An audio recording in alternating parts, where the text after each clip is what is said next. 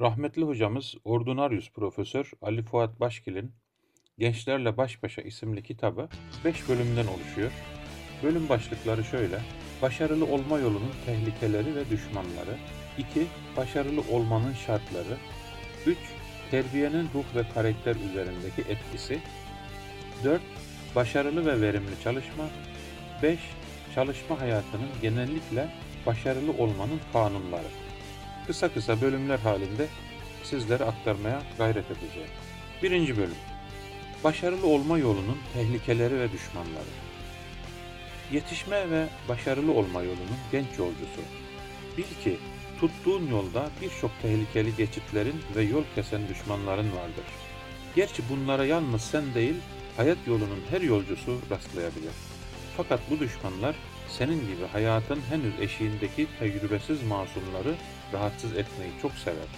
Senin bunlarla pençeleşecek ve bu düşmanları yenecek silahın yok değildir. Yeter ki sen bu silahları kullanabilesin.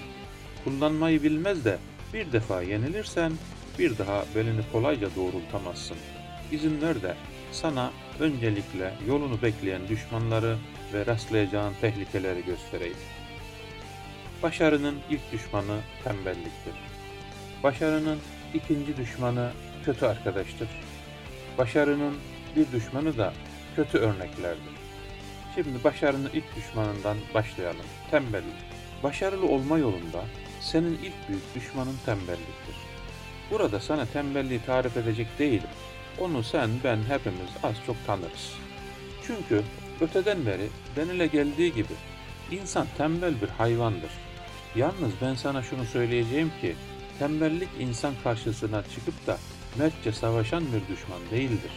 Aksine eski peri hikayelerindeki kahramanlar gibi şekilden şekile girerek ve bin bir hile kullanarak yenmeye çalışan bir alçaktır. Tehlikesinin büyüklüğü de buradan gelmektedir. Tembelliğin yerine, adamına ve çağına göre girmediği kalıp yoktur. Herkesin mizacına göre tavır alır ve konuşur. Dilimizde aldığı çeşitli isimler de onun bu sinsiliğini gösterir. Tembelliğin adı uçarılıktır. Bir adı gevşeklik, bir adı hoppalık ve züppelik, bir adı uyuşukluk, üşengeçlik, keyfine düşkünlük, bencilliktir.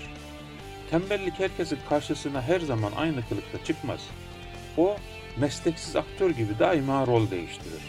Bazen en geçerli bir mazeret kılığına girer, hasta olur, yorgun düşer ve herkesi haline acındırır. Bazen iş yapar görünür, aslında hiçbir şey yapmaz. Bazen tatlı bir dille konuşur ve gönül çeler. Onun kandırıcı bir felsefesi ve boş sözlerden örülmüş bir edebiyatı vardır. Tembelliğin kitabından sana bazı parçalar okuyayım da dinle. Adam sende, çalışanlar ne olmuş sanki?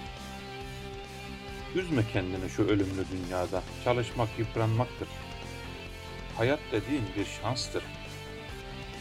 Şansın varsa her şeyin var demektir. Şansın yoksa kendini parçalasan da bir şey olamazsın. Zaten suyu getiren de destiği kıran da bir. Sen destiği kır, suyu başkaları getirsin de afiyetle iç.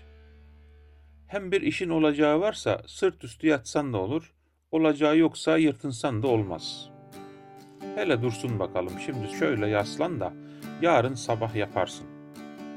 Hem sana çalışmak yaramıyor, iştahın kaçıyor, neşen sönüyor. Huy bu ya, ben bütün sene kitabı, defteri koltuğumda gezmekten, hele kütüphane köşelerinde pineklemekten hoşlanmıyorum. Sınavlara şöyle 20 gün, bir ay kala kafayı vurur, dersleri hazırlar ve sınavları mis gibi geçerim. Nedense benim yalnız sınav üstü zihnime bir açıklık geliyor. Sene içinde sanki uykudaydım. Hem ne var? Başarılı olanın ve olmayanın gideceği yer mezarlık değil mi? Dünyaya insan bir defa gelir, hayatın tadına varmaya bak. Tembelliğin kitabında ne saçma sapan sözler var. Bildiğin şeylerle başını ağrıtmayayım.